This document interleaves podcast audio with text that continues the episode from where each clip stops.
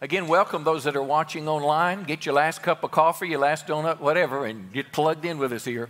But uh, Proverbs 24, if you've got your Bible, make your way there quickly. Proverbs 24, verse 3, speaks to us about something that I can virtually guarantee you that every person in this room wants it's a good family.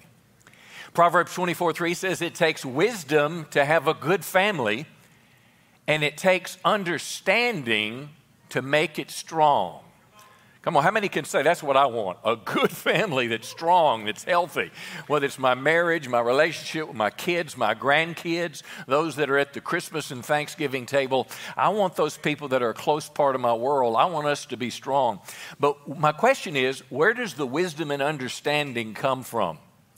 And I'm going to suggest to you that the wisdom and understanding for a good family, a good home, a good marriage comes from the Bible. I'm sad to say our society has neglected the Bible, and I think that's why we're in such the mess that we're in today. But uh, we've been doing a series called Building Relationships That Last. And uh, we're learning how to build healthy relationships that last a lifetime, once again, by biblical principles. If you were here last week, you know we talked about forgiveness and talked about forgiveness as a reset button in relationships to release the offense, to turn it over to God, and to get a fresh start.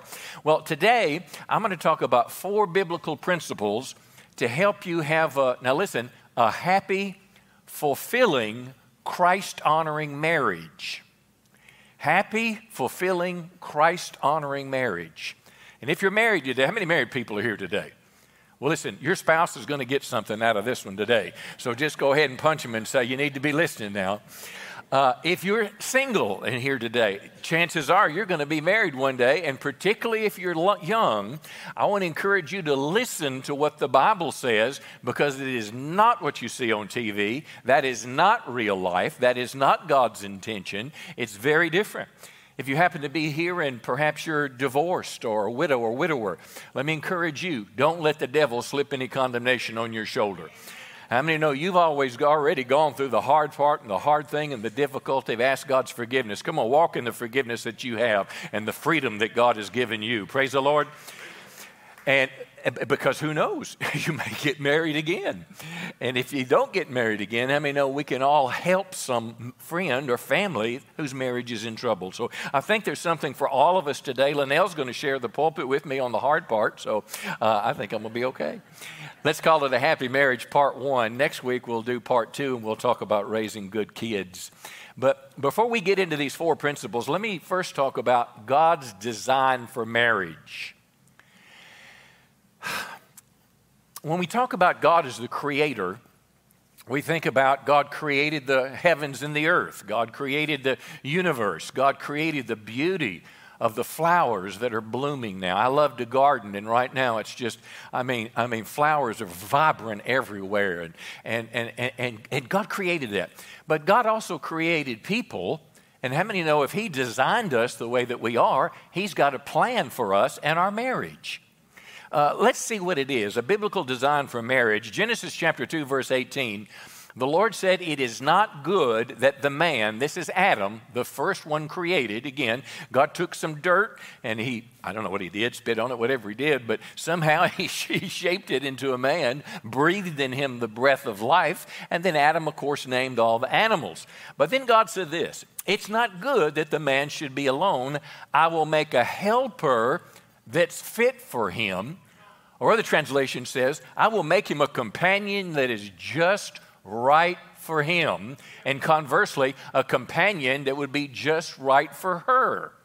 So this was God's intent. And when it says just right, uh, we're talking about emotional just right. We're talking about your physical relationship, your sexual relationship, your spiritual relationship, that we are just right for each other in every way. And that's the goal of every marriage to be able to find and become that person to have that kind of life. So obviously, first anesthesia takes place. Adam goes to sleep. God takes a rib out, and Adam wakes up and he's looking at this naked woman.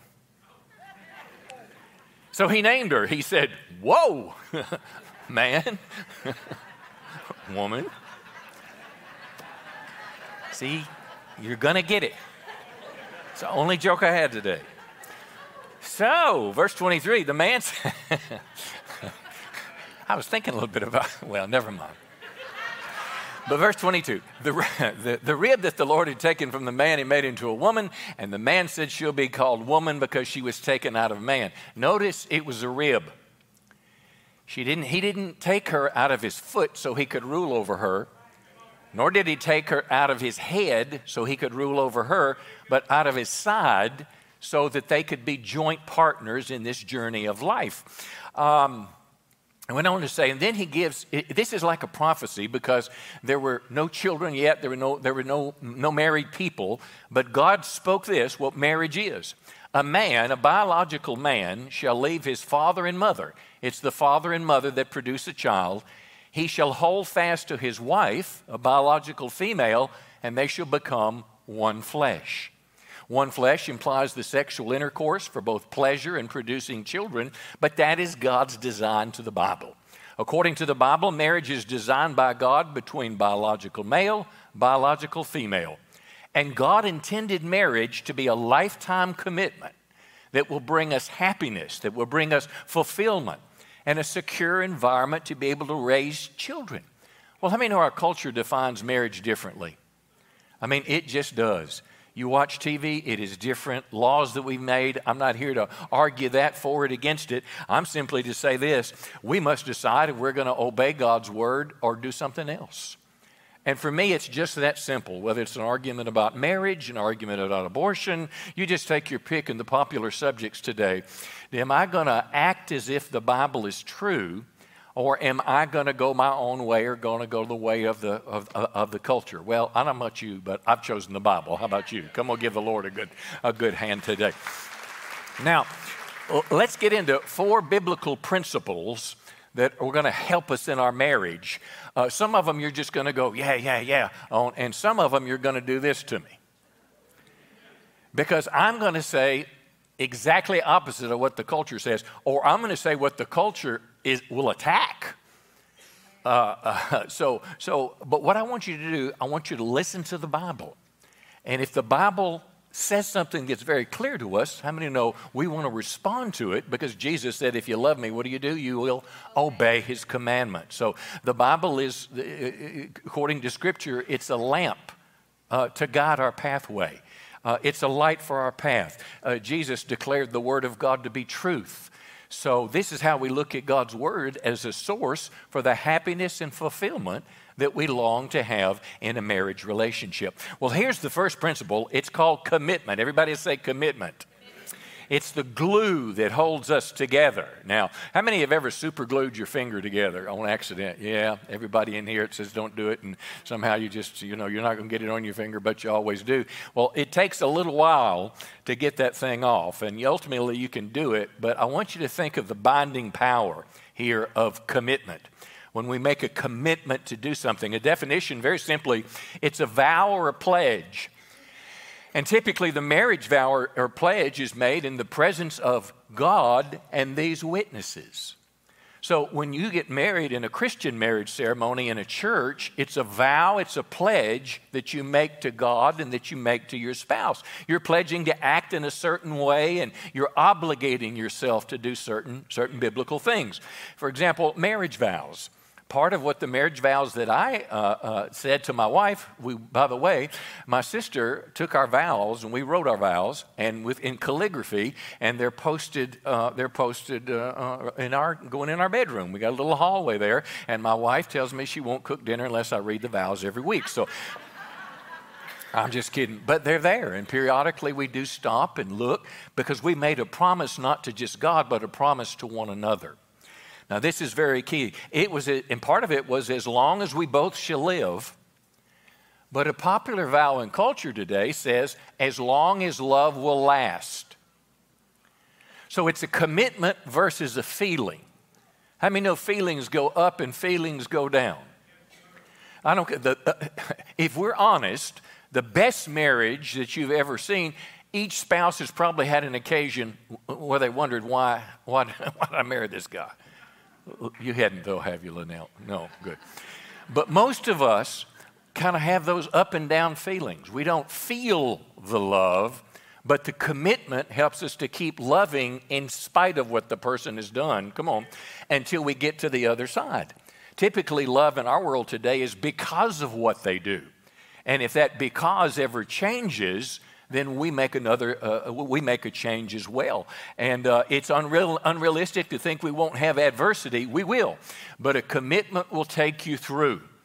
A commitment will take you through if one of you are down, if one of you have made a mistake, if one of you have wandered. A consistent commitment to Christ and your spouse will, will keep you strong. Now, let's, let's, let's think about the, uh, our world just a moment. How many have heard of no fault divorce? Yeah. Well, uh, I hope you never have to go through the pain of it. Uh, but every they started in California, I think in the 70s, but uh, it's in every state now. No fault divorce, which basically means you can just go before a judge and it's just a matter of papers to sign.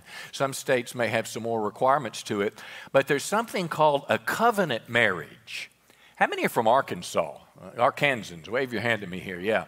Yeah. How many wish they lived in Arkansas? Come on now, less property taxes. Come on? I mean, but anyway, why I bring up Arkansas, Arkansas is one of three states that has what's called a covenant marriage. Arizona and Louisiana. I wish Texas did and more states. But a covenant marriage basically is a legal kind of marriage which, before you get married, you agree to pre marriage counseling. And then you also agree that you'll not divorce for just any and every reason. Well, you say, well, that limits my options. What if I'm not happy? That's the intent here. Come on now, is to limit the options so that we will be more committed and more thoughtful going into it. You know, uh, oh, I just saw him and I fell in love with him. It was love at first sight. and we were married a month later. Stupid is as stupid does, according to Forrest Gump. you, need to, if you're going to, if you need to take some time here, you know, to make sure that this person is who they says they, who they say they are. I had a shocker before my wife and I got married. We both had breath mints in our mouth every time we saw each other. And after we got married, she did. I mean, Come on now. If you spent two hours getting ready for a date, come on, you are prime. Your car is prime. There's no ketchup on the seat. You've got money in your pocket. You're, you know, I mean, you, uh, it, it's going to. But real life is a little different. I highly encourage, if I could digress just a moment, before you marry, seek marriage, pre marriage counseling.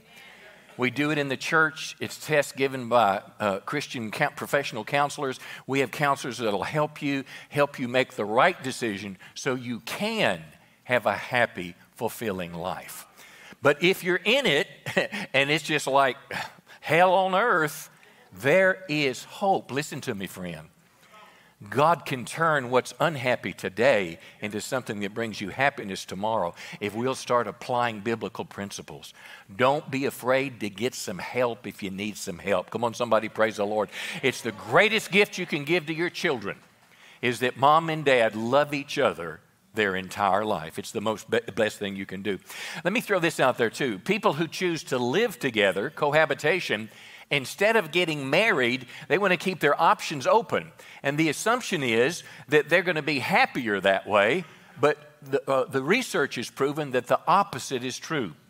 Focus on the Family, one of the most prestigious institutions on family life in America, did research, and what they found was cohabitation is correlated with greater likelihood of unhappiness and domestic violence. Women are more likely to be abused by a cohabiting boyfriend than a husband, and children are more likely to be abused by their mother's boyfriends than her husband. So, what should you do today if you're in church today and you're living with somebody? Well, I'll tell you this we'll love you right here. You don't have to change to come to church here. We'll love you right here. You know, how many know God took me the way that I used to be? He took you the way you used to be, and He helped turn you into something that you, could, what you are today. Uh, listen, I, I don't care about your sexual orientation, your gender confusion, any of that stuff. You're welcome in this church.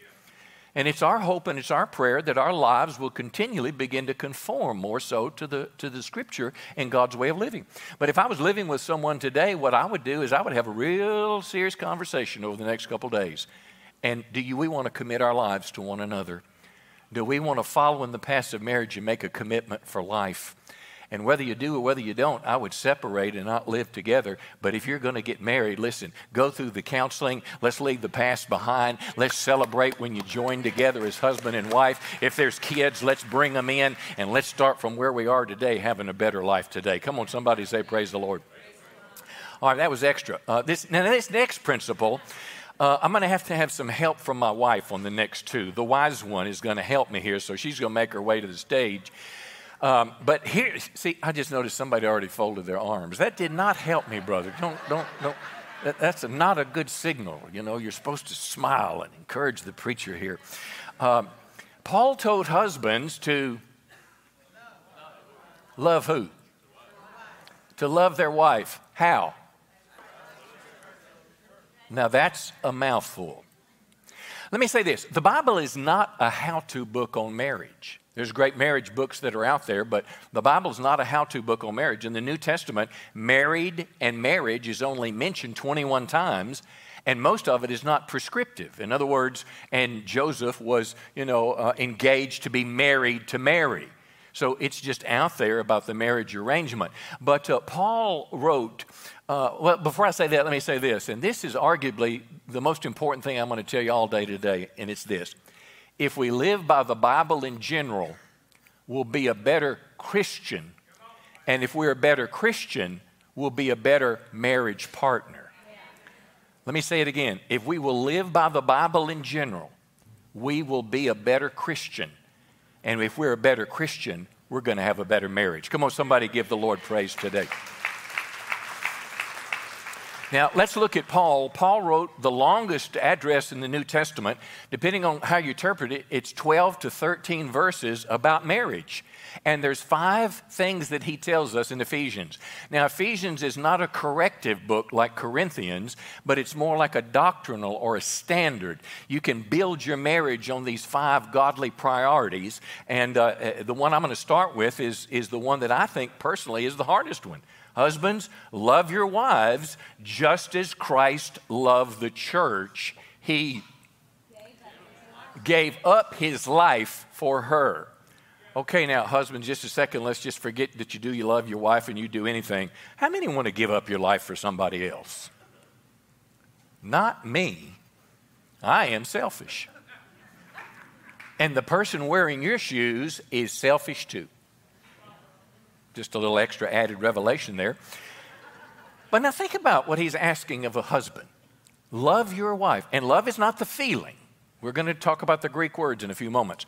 But love is not just the feeling, it includes it. Oh, she's beautiful. She's hot. He's so handsome. And we're buddies. And we, well, you can't turkey hunt together, but we, we duck hunt together and, and, and, and, and we have fun together. It's that, but it's more. Love your wife as Christ loved the church. And for me to tell you about that, I'm going to turn this over to my wife. And, honey, tell us how does the husband love his wife like Jesus loves us?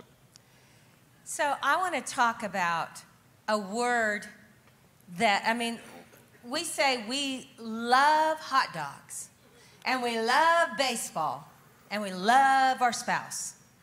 So, I'm going to substitute a different word than love, and that's cherish.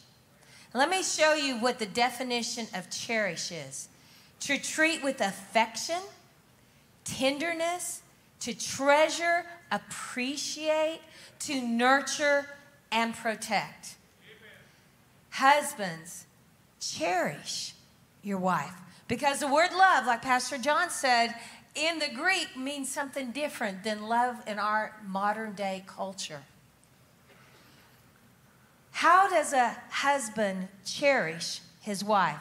Well, let me first of all say, Sex? I meet women. Sex? Uh, this is a G rated message today, and um, we are not addressing that here. That's for a marriage seminar.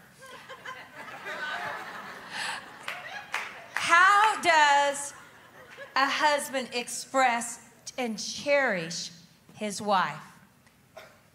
I was about to say before he interrupted, so if I take more time, it's his fault. No. Um, I can tell if a woman's cherished or not by looking at her eyes.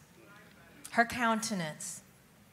I can tell how they're treated in their home by their spouses, by their husband. Cherish is the key word. So, you need to learn, husbands, you need to learn your wife's love language. You need to understand how she experiences love, how she feels love. Don't just love her the way you like to receive love. Because if you do, then you're, you're kind of shooting at odd angles. Um, tender touch and embrace. And this is non sexual tender touch and embrace.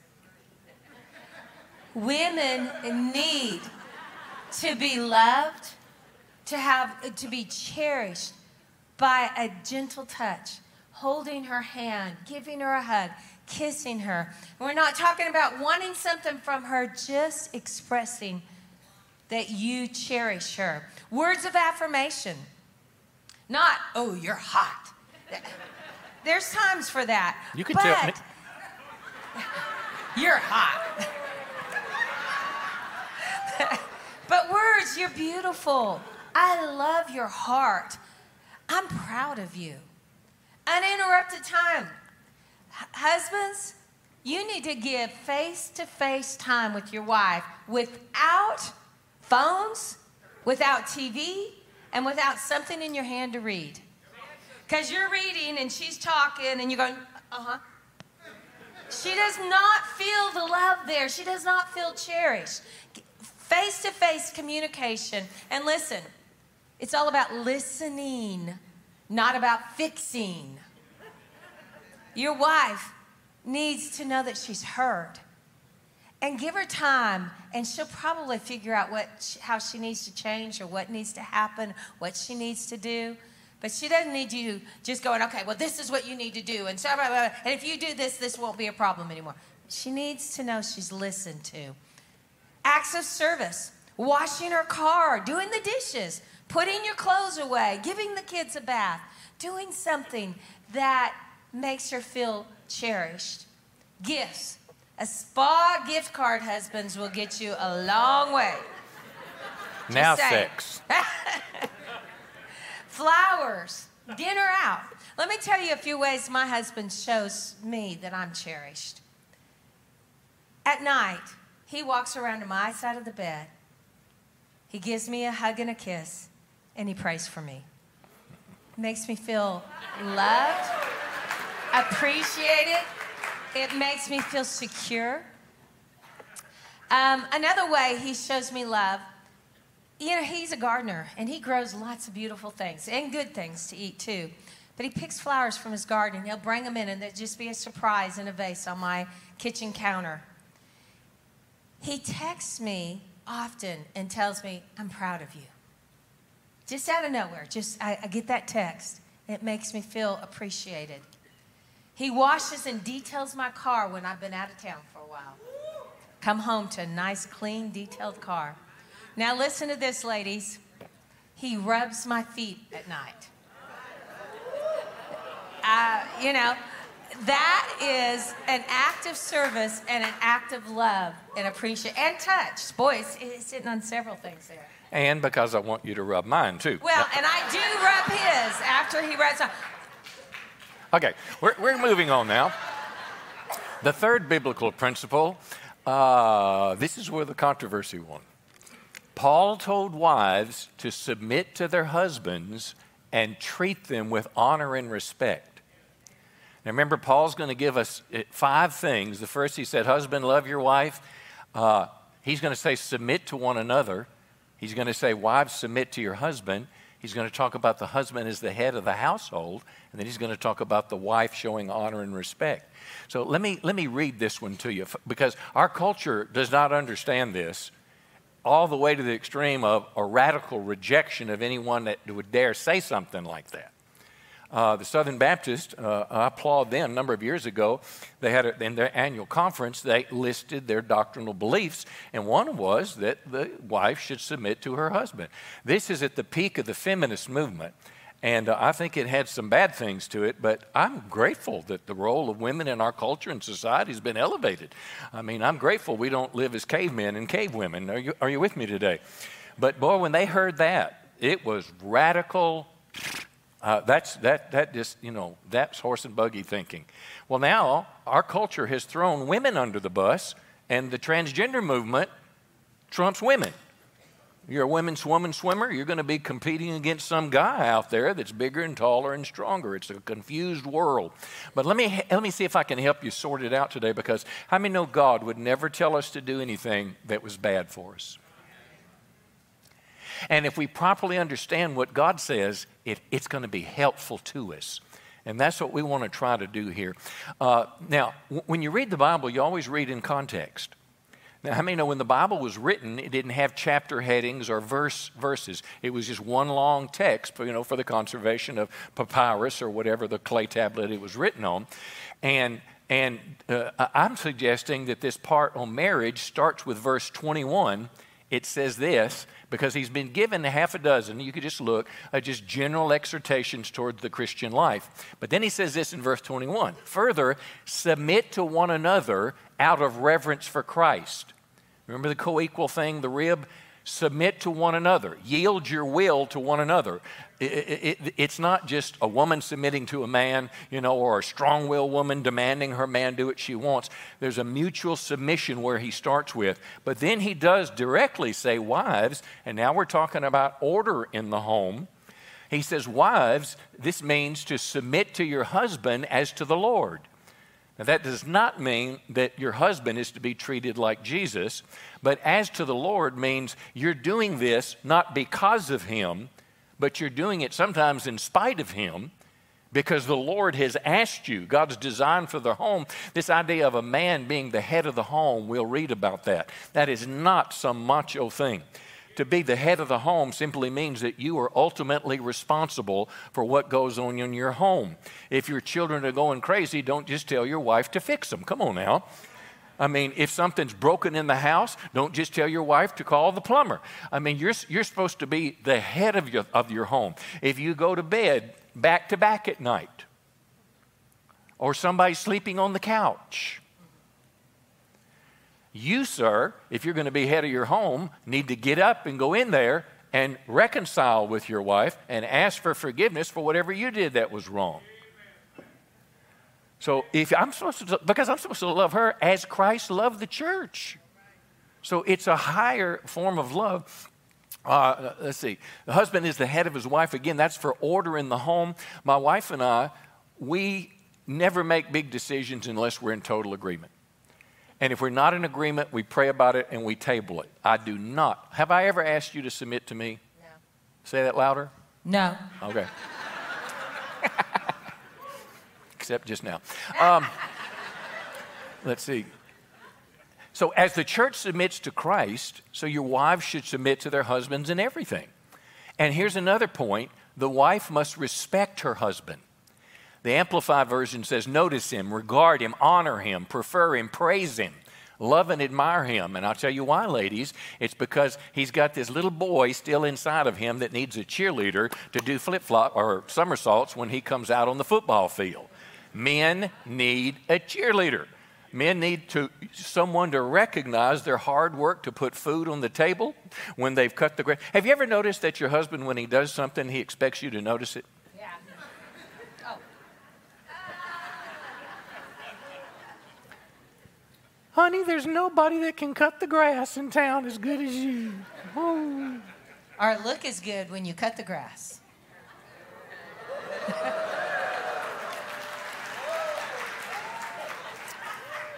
See, somebody still thinks I'm really handsome. Now I'm lost again. Okay, okay. What submission is not? Now I want to show you. Hey, How many have seen the movie Father the Bride? Yeah, it's a, it's a comedy. Father the Bride Part 2. It is really funny. And uh, it's about this guy. His name's George. And in the first one, his, his daughter's getting married, and it's all a comedy. And the second one is now the daughter's going to have a baby, and George and his wife are going, talking about maybe selling their house and lo and behold, this Mediterranean guy comes up to buy his house, and that's how it starts. But what I want you to notice the way the Mediterranean guy treats his wife, that is not submission. And then the funny part, George will try to repeat it in his family, and it doesn't work any better. So take just a little peek, peek here, and this is not what we're talking about.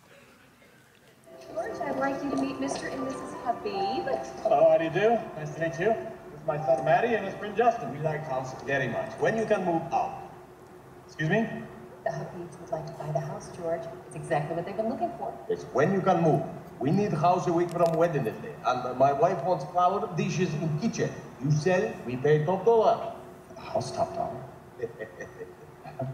dishes. For the dishes. For the house, we pay what you ask, no more. But we need the house a week from wedding day or no deal. See, that's, uh, that's 10 days from now. It's kind of quick. We've lived here 18 years. I don't know if we can get everything. That's not what we're talking about. Excuse, please. Mr. Habib is willing to pay a generous bonus for whatever inconvenience moving too quickly may cause you, George. Daddy, I discussed this with Mom. Okay, come. I sold the house. Well, congratulations, Gramps. Where are you moving? Well, we don't know exactly for sure where yet, but uh, we're thinking of maybe the beach. We don't know exactly for sure where yet, but George, we haven't even started looking. You sold the house? Dad, why is she crying? Well, wow. I guess I just assumed we'd have a little more warning, but what do we have? We have at least 90 days before we have to move. Am I right, George? Oh, believe me, Nina, you can jack up an escrow six months if you need to. George, The guy paid me $15,000 extra to be out in 10 days. the guy paid you $15,000 extra to be out of the house in 10 days? I hope you took it, George. He did, and he threw in Mom's favorite dishes just to close the deal. George! Makai Kalem! Okay, Kalim is not in the new, is not in the newer Old Testament. we actually looked it up and it's simply gibberish. But that is not what we're talking about. That is sh- male chauvinism. Come on, that has no place in the home where the husband is supposed to love his wife as Christ loved the church. Again, this idea is submitting means to yield our will to another. And let me remind you, I started in verse 21 that calls us both to submit to one another, which affirms first is affirmed by 1 Peter 3 7. It says, Husbands, she is your equal partner in God's gift of new life. Treat her as you should. So he is not saying a woman is to submit to all men, he's saying her husband. A wife does not submit to her husband because he's smarter or stronger. There is no hint of superiority or inferiority in Paul's teaching. It is simply God's design for order in the home. How many know if you don't have if you don't have policemen and women to provide some structure or order in our culture, it's going to go crazy.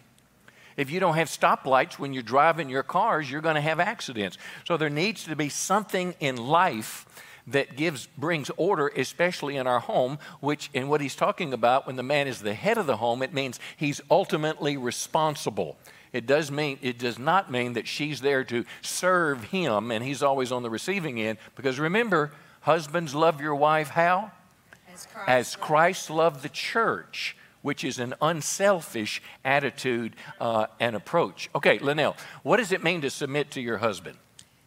So, wives, I'm a strong, independent woman, but I find great comfort and protection being a woman under submission. I travel the world, I go and, and travel to many countries, but what I know is that I'm under the covering of my husband, the covering of our elders here at this church. And when I go into another culture, into a, a- another area, the missionaries and the pastors, I enjoy being under covering and under submission because I know that's where God brings a blessing. Submission is making a choice every day that I'm going to trust God that He will lead and direct my husband and I. Um, I'm trusting God. I'm not trusting in a man. I'm trusting God. And I submit because the Bible tells me to. The Bible says to love your enemies. The Bible tells us so many things that are prescriptive. And one of the things is wives submit to your husbands. So I choose to submit because I want to be in obedience with God because that's where I'm going to be blessed, I'm going to be protected, and God is going to take care of me. I submit because I'm putting my trust in God and there's protection in submission. And here's the best, wives. When we submit, then our husbands are ultimately responsible for the decisions made in our home, and they will stand before God and give an account. Now, that sounded bad. You didn't laugh. But it's the truth. It's the truth. So I choose to submit because I want to honor God, because I trust God. And let me tell you, submission is an attitude of the heart. It's, I don't know everything and I'm not always right. It's saying, okay, God, we're in, we're in a disagreement. We don't understand. I don't know what's going on and who's right here. But I'm going to choose to submit to you and, and submit to my husband. I'm going to choose to trust you that you're going to make it clear what needs to be done. And like I said, we've, we've had this for 40 years to where we don't make a decision in the heat of the moment. If we're not in agreement, we pray about it. But in the end, I check my attitude, I check my heart, women, and I say, okay, God, if this is the way we're to go, I'm going to trust you and I'm going to submit. And if this is what's supposed to happen, then you're going to take care of us. You're going to protect us. Because you can change my mind, you can change his, but also you can take care of me, even if a good decision's not made in that moment. God will take care of you, women, when you submit. Well, are there limits to submission? Absolutely. Oh, no, wait. Not to submission, but to obedience. What am I saying? The Bible never says to a wife, obey your husband. It says, children, obey your parents, but it doesn't say, wives, obey your husbands. Submission is an attitude that should always be there, but obedience, if it's immoral, if it's unscriptural, if it's illegal, if it's against your conscience, wives, we don't have to obey but we have to submit. What does that mean? We got to have a good attitude. We got to say, you know, honey, I love you and I choose to submit to you, but in this, I can't participate because it goes against what I believe is right. So obedience is conditional, but submission should always be given because it's an attitude. Okay. Well, what if the husband's not a Christian or uh, is living, you know, not living the Christian life? Does the wife still need to have a submissive attitude? According to the Bible, yes. 1 Peter 3 1 says, In the same way, you wives must submit to your husbands, so that if any of them do not believe God's word, they're not a Christian, or they're not acting like one, your conduct will win them over to believe. It will not be necessary for you to say a word because they will see how pure and reverent your conduct is. So, wives, even if your husband is not a Christian, I don't choose to submit to John because he's a pastor. I don't choose to submit to him because he is a good Christian or because he is always kind and supportive or because he's always right, although most of the time he's pretty perfect. I choose to submit to him because the Bible tells me to. And my attitude is what would win over an unbelieving husband. My attitude, my my not tearing him down with my words. Wives, our words can destroy our husbands, destroy their confidence, destroy who they are. We have got to have a kind word, a submissive attitude and heart, and then trust God to take care of us because it's not our husbands that provide for us, it's God. Let me add one word here. I don't believe a woman should ever stay in a home where there's violence. We call it domestic violence, but you're not a punching bag, and that's not biblical submission. You're a child of God that deserves to be treated with dignity and respect and love. Yes. Yes. And if there's violence in your home done to you or your children, you need to get out. Yes. Now, that doesn't mean you need to divorce right away he needs some time to repent, you know, and needs some help, but you don't have to stay in an abusive situation, okay, because you're trying to be submissive. I'll, add. I'll ask you one more question. Okay. What should a husband do if a wife is not submissive?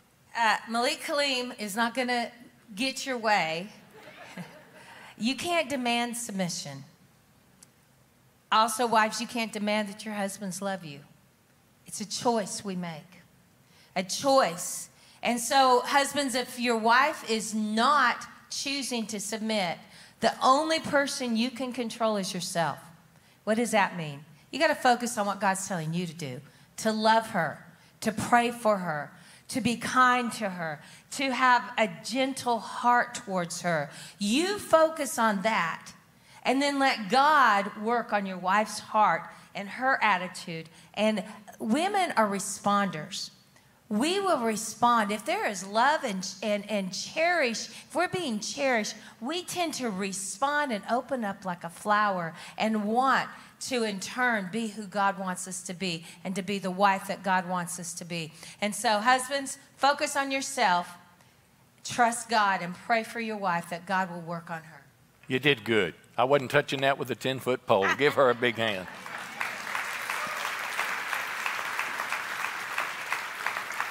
Hey, uh, weren't we going to talk about sex, though? Malik Kalim.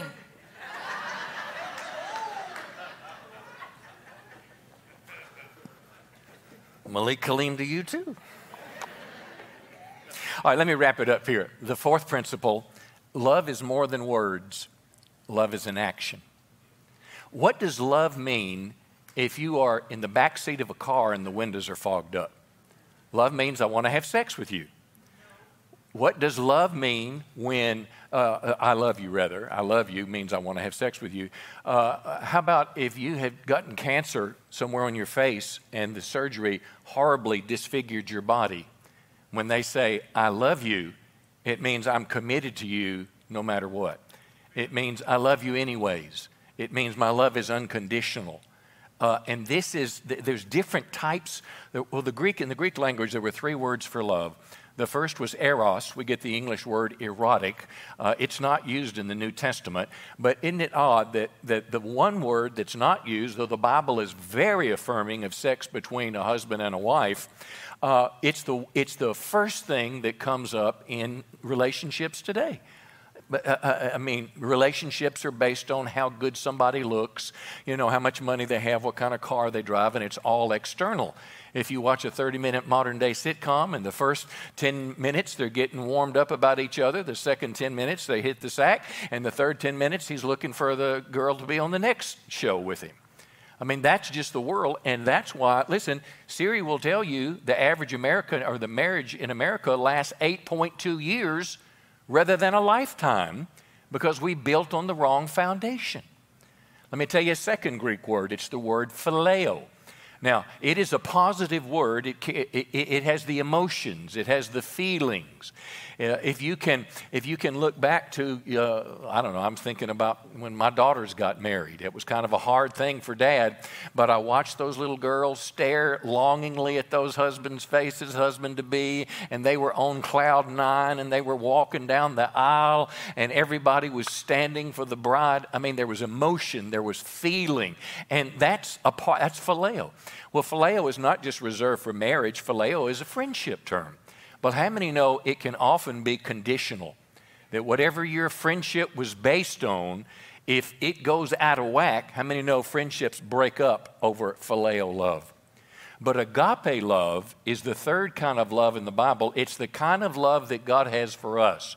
Husbands, love your wife as Christ loved the church. This is a non conditional love. I love you if you're good. I love you if you're bad. I may not like you if you're bad, but I still love you if you're bad. I love you anyways. It goes back to this idea of commitment. Uh, agape has to do, love has to do with our choices and our actions, whereas phileo love has to do with our feelings and our emotions. And feelings and emotions will do this in any marriage with both, with both people. But the agape love is the commitment love, it is the unconditional love of God that opened his heart to us on the cross. Come on, 2,000 years ago, God loved us and he wants us to emulate the pattern. Give the Lord a good hand today. He is worthy of our praise. Well, honey, you only lost a dozen people when you were talking, so I, that's, that's pretty good. I thought it would be more. That's a tough subject. Yeah, it is because we've all been abused in some way. And I don't mean the domestic violence abuse, but hurt feelings. It's easy to say, you know, I can do this stuff for a couple days, but sometimes it's a couple weeks or a couple years. It's tough That's why God is brought in this situation, and we do these things as to the Lord, not just as to them. All right, here's how we're going to close. If you're with your husband or wife, I want you to hold hands, both hands, not just one. And we're going to look in each other's eye in just a second. And if you're engaged, you can go ahead and do the same thing too. If you're not, you can hold your own hand, okay? But, but hold your spouse's hand. And what I'm going to do is I'm going to read to you 1 Corinthians 13 what love is. And what I'm reading to you is the agape love that God has for us. And I want you to just think about when you hear these words this is how I want to treat you because this is how uh, the way I want to be treated. Here's what it says 1 Corinthians 13 4. And if you're at home on the couch, join us, take hands. 1 Corinthians 13 4. Love is patient and kind. Now, don't look at the screen, look at each other now. Come on. Love is patient and kind. Love is not jealous or boastful or proud. Here's a big one love is not rude. Maybe the biggest one love does not demand its own way. Love is not irritable, it keeps no record of being wronged. That's the forgiveness button. And here's the conclusion, verse 7 love never gives up. Love never gives up, never loses faith, is always hopeful, and endures through every circumstance. One translation says, Love never fails. You can go ahead and give her a kiss there if you like on that one.